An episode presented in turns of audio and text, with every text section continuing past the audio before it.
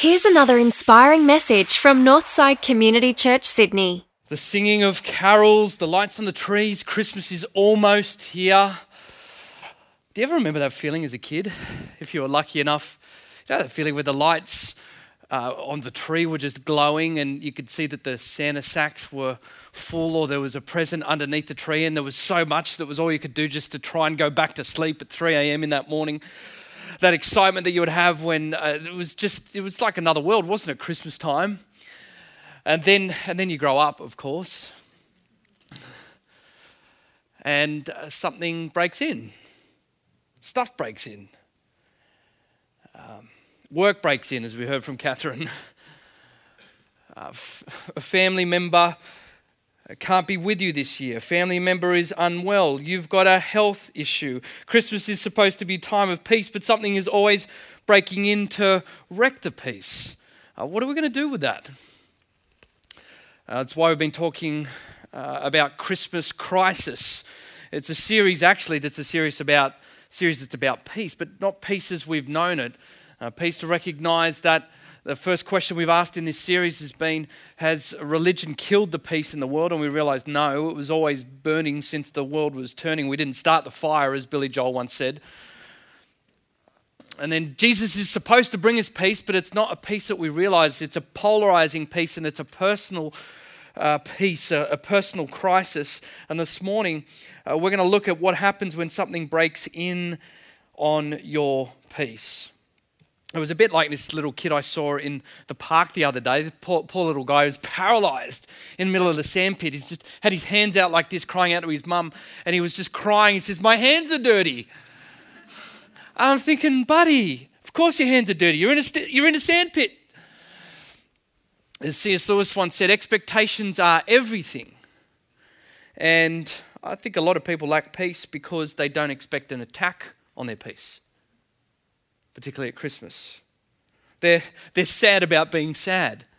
They're downcast about being downcast. You're more upset about being upset than the thing you're upset about in the first place. Right? Ever felt like that?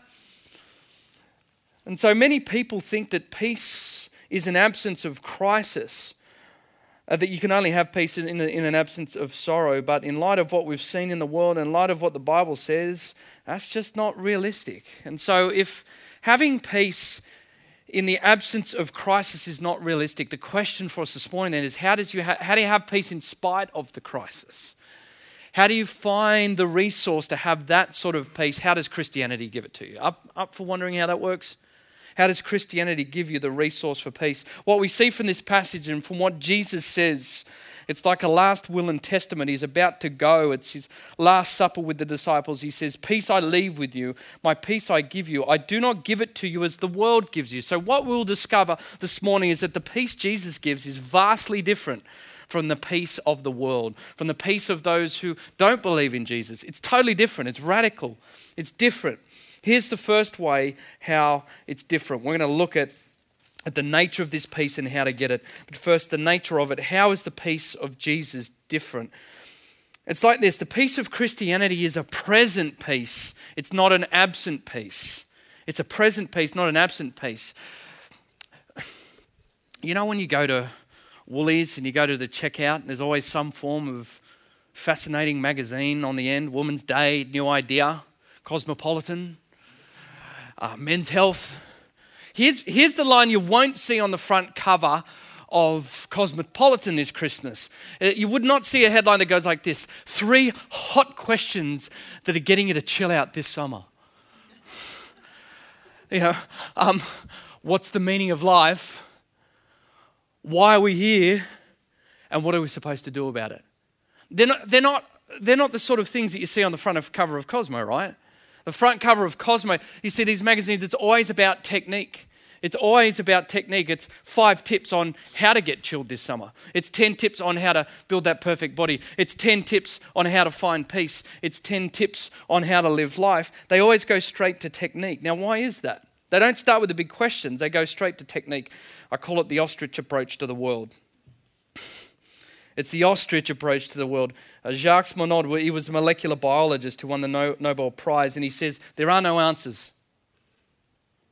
The, the universe was not pregnant with life, nor the biosphere with man or humanity.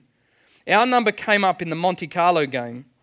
Is it any wonder if, like the person who has just made a million at the casino, we feel strange and a little unreal?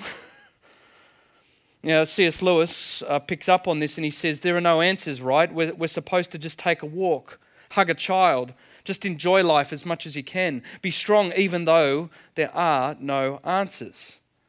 He says, Let us begin by supposing that nature is all that exists. Let us suppose that nothing has ever existed or will ever exist except this meaningless play of atoms in space and time, that by, by a series of a hundredth of chances it has regrettably produced things like ourselves. Well, what then?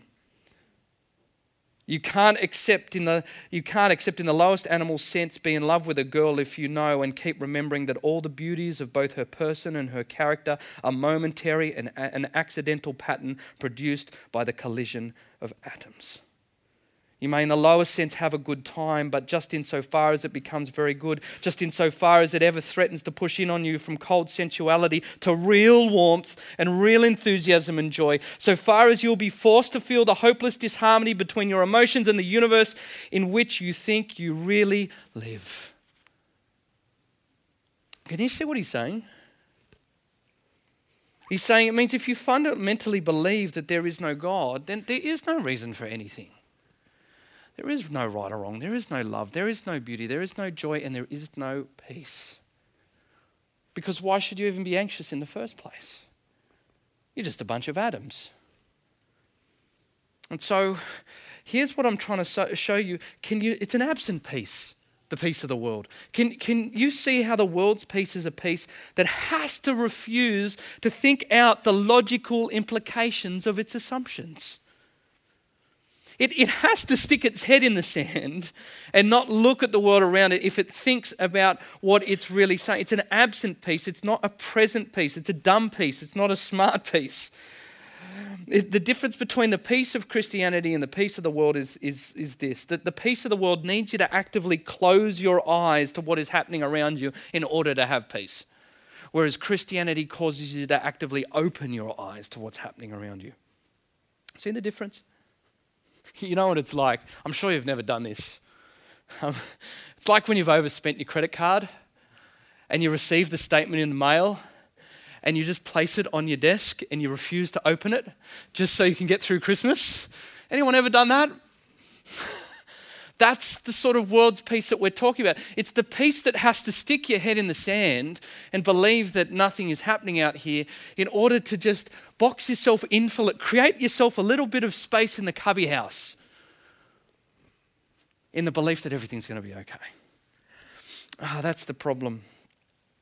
Now, what that means is that Christianity says you've got to think it out. So it means you can't come to church and want the peace of Jesus and think, oh, yeah, I want the peace of Christianity, but I'm not going to think out if there is a God. And if Jesus, yes, he was born as a baby, grew to be a man, and grew to preach us and, and tell us and live out the truth to us and calls us into that, you, you, you, can't, you can't come in and think that I'm not going to think about the big pictures in life when it comes to Christianity. If you want the peace of Christianity, you've got to come and think which, by the way, is the opposite to how the world thinks about Christianity, right?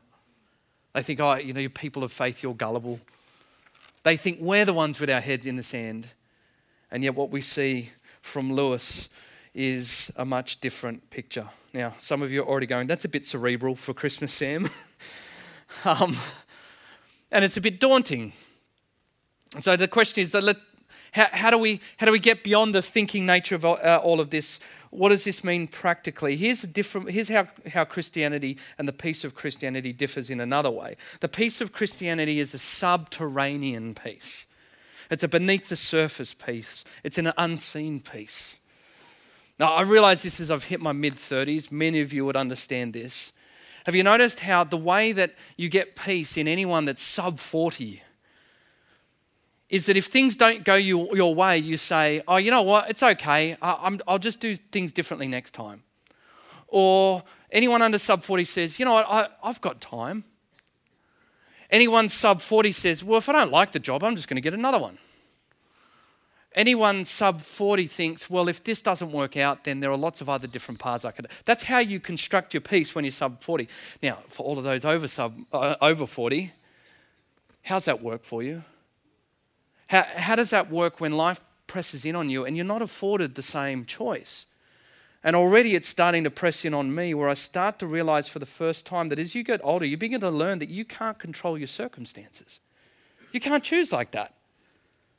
And in fact, you learn how dependent your heart is now, how dependent you are on your heart for peace.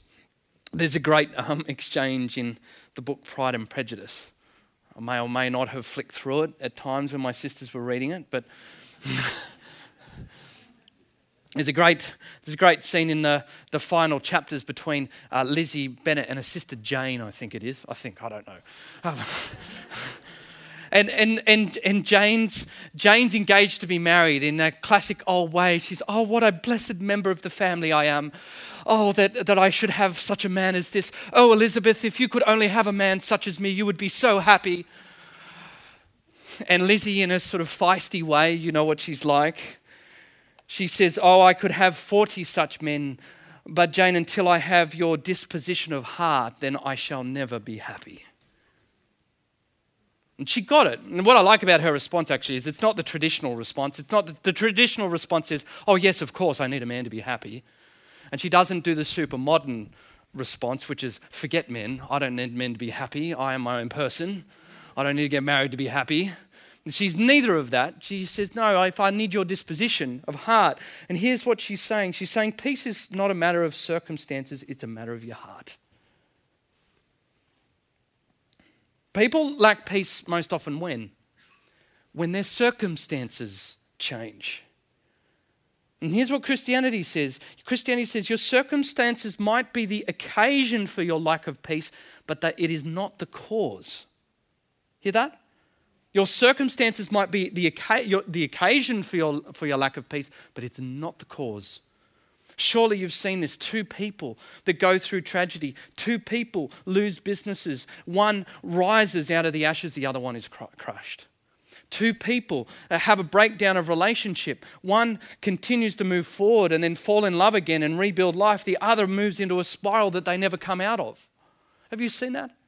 Two people, the same circumstances, two totally opposite responses. It can't be the causal link between our circumstances and the way we act. It's a disposition of the heart. What happens to the person who rises above? They have a subterranean peace.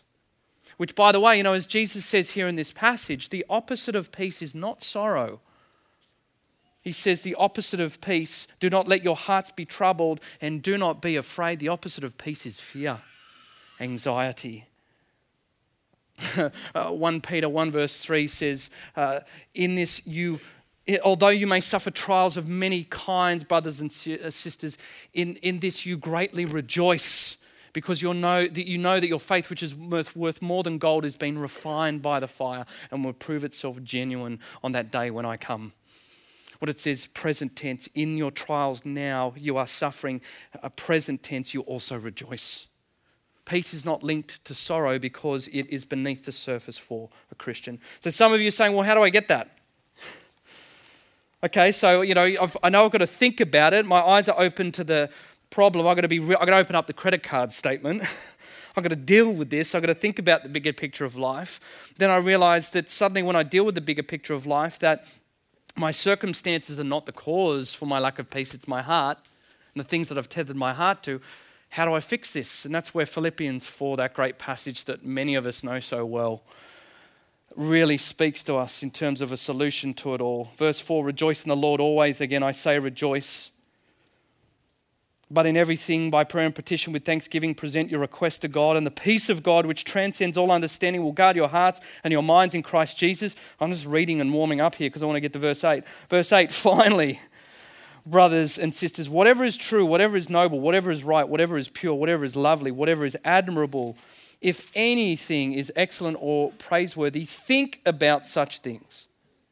Whatever you have learned or received or heard from me or seen in me, put into practice, and the God of peace will be with you. You see, the question that we come to now in all of this is how, how do I find the resources to remain steadfast in spite of my circumstances? How am I the sort of person that rises above? How am I the sort of person that still has a joy when these things have broken in on me? The answer is you think. Two disciplines we see. The first one is the discipline of thinking. You think. You think about it. You remember why you, you were doing life. You remember the big picture. You remember that in Jesus, God has come in the, this little baby and lived and died and suffered all sorts of horrendous things and still triumphed over life. You think about these things. You think on the promises of God. You think on what it is that He has told you and He said to you through your word. You see, doubt and anxieties always come from a lack of thinking. Remember, doubt, doubts, as I've said once before, doubting is a condition where your experiences in life cause your heart to feel what your mind knows to be untrue. And so, the way that you get away from doubt and anxieties is you think. You know what it's like. A, a, doctor comes to you and says, You've got a major heart problem. You're right on the edge. You cannot touch another steak or it's going to kill you. so much, as much, eat a piece. Some of you are here right now in that position. Eat another bit of meat, it's all over. You believe him, you've seen the evidence, you've got a friend that's in the same situation, you've got a friend that has died from eating steak in this scenario. now, when you, when you sit down to a Christmas dinner, or you sit down to that big juicy bit of steak, that, that is the last thing that you're going to be thinking about the, the saliva glands are going to be going, everything within you is going to feel like you want to going to take a chunk of that bit of steak. You're not going to feel like that. You see, when people come to me and say, Sam, you know what? Look, I don't know about Christianity, but I'm, I'm doing what's true for me. You know, I, I like. I, I'm not. I'm not against you as a person of faith, but I'm just whatever's true for you, whatever's true for me, that's going to work. Uh, now I guess the question for that is what, what happens when the circumstances of life break in? How, how is your truth going to work for you? How, how are you going to feel when life breaks in and things don't go the way that you want? When your, your circumstances come in and they don't change, but your feelings do. It won't, whatever you're doing won't feel true to you. In fact, Christianity won't feel true to you when your circumstances come in. And so you have to have the discipline of thinking, thinking, thinking, thinking upon it, whatever is noble, right, true, says Paul. But what he's saying is think about the bigger picture. Augustine said, Only the love of the immutable, the unchangeable, brings tranquility. And here's what the discipline of thinking does it, it, it traces your fears and your anxiety back to its source. Every, every preacher gets butterflies at this time, about 9.15 on a Sunday morning. You start thinking, well, am I going to preach a cracker of a sermon? Will they like it? and you start getting incredibly nervous, and you have to engage the discipline of thinking. Well, why are you worried whether or not they like it? Well, I don't know. Maybe they'll think that I'm a good minister. Jesus says to me, Well, why, why, why would that matter? Why do you need their approval to be a good minister? But, well, I, I, don't know. Maybe that's so they keep me in the job. Oh, so it's about your security in the job now, is it, Sam? Says Jesus. Oh, no, no, it's not about that, Lord. I, I want to follow you in that, but I, I just want to make sure it's really, really good. Why do you want to make sure it's really, really good? Oh, just so things happen and happen for the kingdom and the church explodes and it's all for the kingdom. Is it really, Sam? Sounds like you want their approval, not my approval. I've already given you my approval. You are my beloved son who, in whom I'm well pleased. So you've got to trace it back to the roots. You can work out your own application. I've done my time with Jesus this morning. the discipline of thinking. But then the last one this morning as we finish up is the discipline of thanking. The discipline not only of thinking, but of thanking. Do not be anxious about anything, but in every situation, by prayer and petition, with thanksgiving, present your requests to be God, to, to God. You see, the opposite of peace is, is not sorrow, it's anxiety and fear. And so when it says here to be thankful in, in all that you bring before God, see the question that you've got this morning of, of Him is how do, I, how do I deal with this thing that is broken in on me? This thing that is hurting me, this thing that is causing me anxiety this Christmas. How, how do I deal with that, Lord? And He says, Thank me for it. And here's the radical difference in Christianity is that, look, I'm, I'm a pastor. I'm a pastor before I'm a preacher. And I know, I know many of you this morning. I've got fam- news of family members that have got cancers that are undealt with, that are waiting on health results that have come through and it's not quite there. I know many of you are in estranged relationships with family members. I know many of you are coming to a time of Christmas where you're going to have to try and play happy, but it's not going to be happy. There are people there that you don't want to be there, there are people there that you want there that are not there. And you say, what am I supposed, how the heck am I supposed to get a peace in that, Sam? How the heck am I supposed to find a peace in all of this mess? I say to you, look, Jesus grew up from a baby into a man, and you look at the cross. You look at how the disciples were looking at their best friend and their Savior and the one that was going to get them out of that God forsaken place, and he's, he's, he's, he's hanging there, dying, and it's just an absolute bung fight. They're anxious and they're fearful and they're worried about what's going to happen. And the God of the universe says, I can, I can work in that sort of messed up, screwed up, no hope junk and I can somehow work resurrection and new life and joy and wonder and power and glory through all of that. If I can work through that, could it be possible, child, that I can work through your situation? Does it mean that He's going to give you what you're asking for this morning? No, because we've, we've got to come back to paideia. Remember in Hebrews 12 that we talked about? We have to trust in His fatherly love as a kid, I wanted a gun for Christmas. I don't think that was the best present for a seven year old. and God's paideia, his fatherly love, when you offer up your prayers and petitions as you will this Christmas, he says, Child, I will always give you what you would have asked me for if you knew what I knew at the time. Child, I will always give you what you would have asked for if you knew what I knew at the time. Guys, I know some of you, there are things happening this year that's not according to your agenda this Christmas. And it causes you fear and anxiety. There are things that have happened that you wish you could shift and change. There are circumstances that you think are insurmountable. They're a messed up, screwed up mess. And when you bring it in thanksgiving, the Christian says, Lord, I trust you in this, that in your fatherly love, if you are withholding from me, you are only ever withholding things that will ultimately hurt me and harm me in the long run. And in the positive sense, Father, as you somewhat delay in accordance to my agenda, I know that it's in your perfect timing and that in, in that delay, you were working a supernatural dynamic in me in which you were building a significance and a glory and a steadfastness to my life. Can you see how that works? Can you see how that is not possible if you've got the ostrich approach? That is not possible if you treat life like a credit card statement and you refuse to look at it. God has entered the world in Jesus Christ, and He doesn't conquer the world through some big life out of the mess and the junk and the pain that you might be feeling this Christmas and this year. He's got the gumption to swallow his own medicine.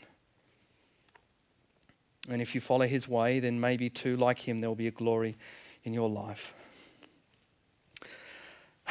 We're about to enter an exciting season, aren't we? Christmas Eve. It's five more sleeps away. I hope it is for us. I really do. I hope it is. If I'm old enough now that I, I, can't, I can't go back to those times on Christmas Eve, I can catch glimpses, can't you, of those moments where we are wonderfully excited in the way that we see in our children and our grandchildren. We can't quite go back there, but we can use them as pointers to the great hope that God has given us in Jesus Christ. There, there is for the Christian, our hope is not in the Christmas tree, but it's in a reunion with Christ. And we're holding out because this lifetime is still just Christmas Eve. The, the, the, the, the, real presence, the true time hasn't arrived just yet. And so there is great hope and there is great promise and there's great resource for you, right, this Christmas? That yes, junk is breaking in on you. But there is a resource at hand here, a peace, a subterranean peace, a peace that has opened your eyes to the things of the world, a peace that is unafraid to look life in the face, and, and yet still with, with a thanksgiving and with a thinking, able to see the ways in which our mysterious God is working something within us that makes us steadfast and true in spite of our circumstances. Have you got that? I, some of us, I think we've just got to rediscover it. It's there. We're going to, we're going to pull it. We're going to pull it back out of the cupboard with the table runners and the decorations. We've got to unpack that a bit this Christmas. Some of you don't have it because you haven't received Christ. And all I can say to this morning is, look, um, it's time to open up the credit card statement. it's time to get a little bit real with yourself and with life and to face that. It's, it's time, if you're not a Christian, to trace out the implications of your underlying assumptions. When you do that and you receive Christ, then you can have a resource, the only resource I believe for peace. Let's pray. Father God, I pray for each and every one of my brothers and sisters here this morning. Lord, I pray that as we head into this week before we celebrate the birth of your son Jesus at this time of Christmas, that as we get ready excitedly in cooking food and baking treats and, and getting ready for family, Father, uh, all of us as a community, our hearts go to those that are hurting during this time and this season.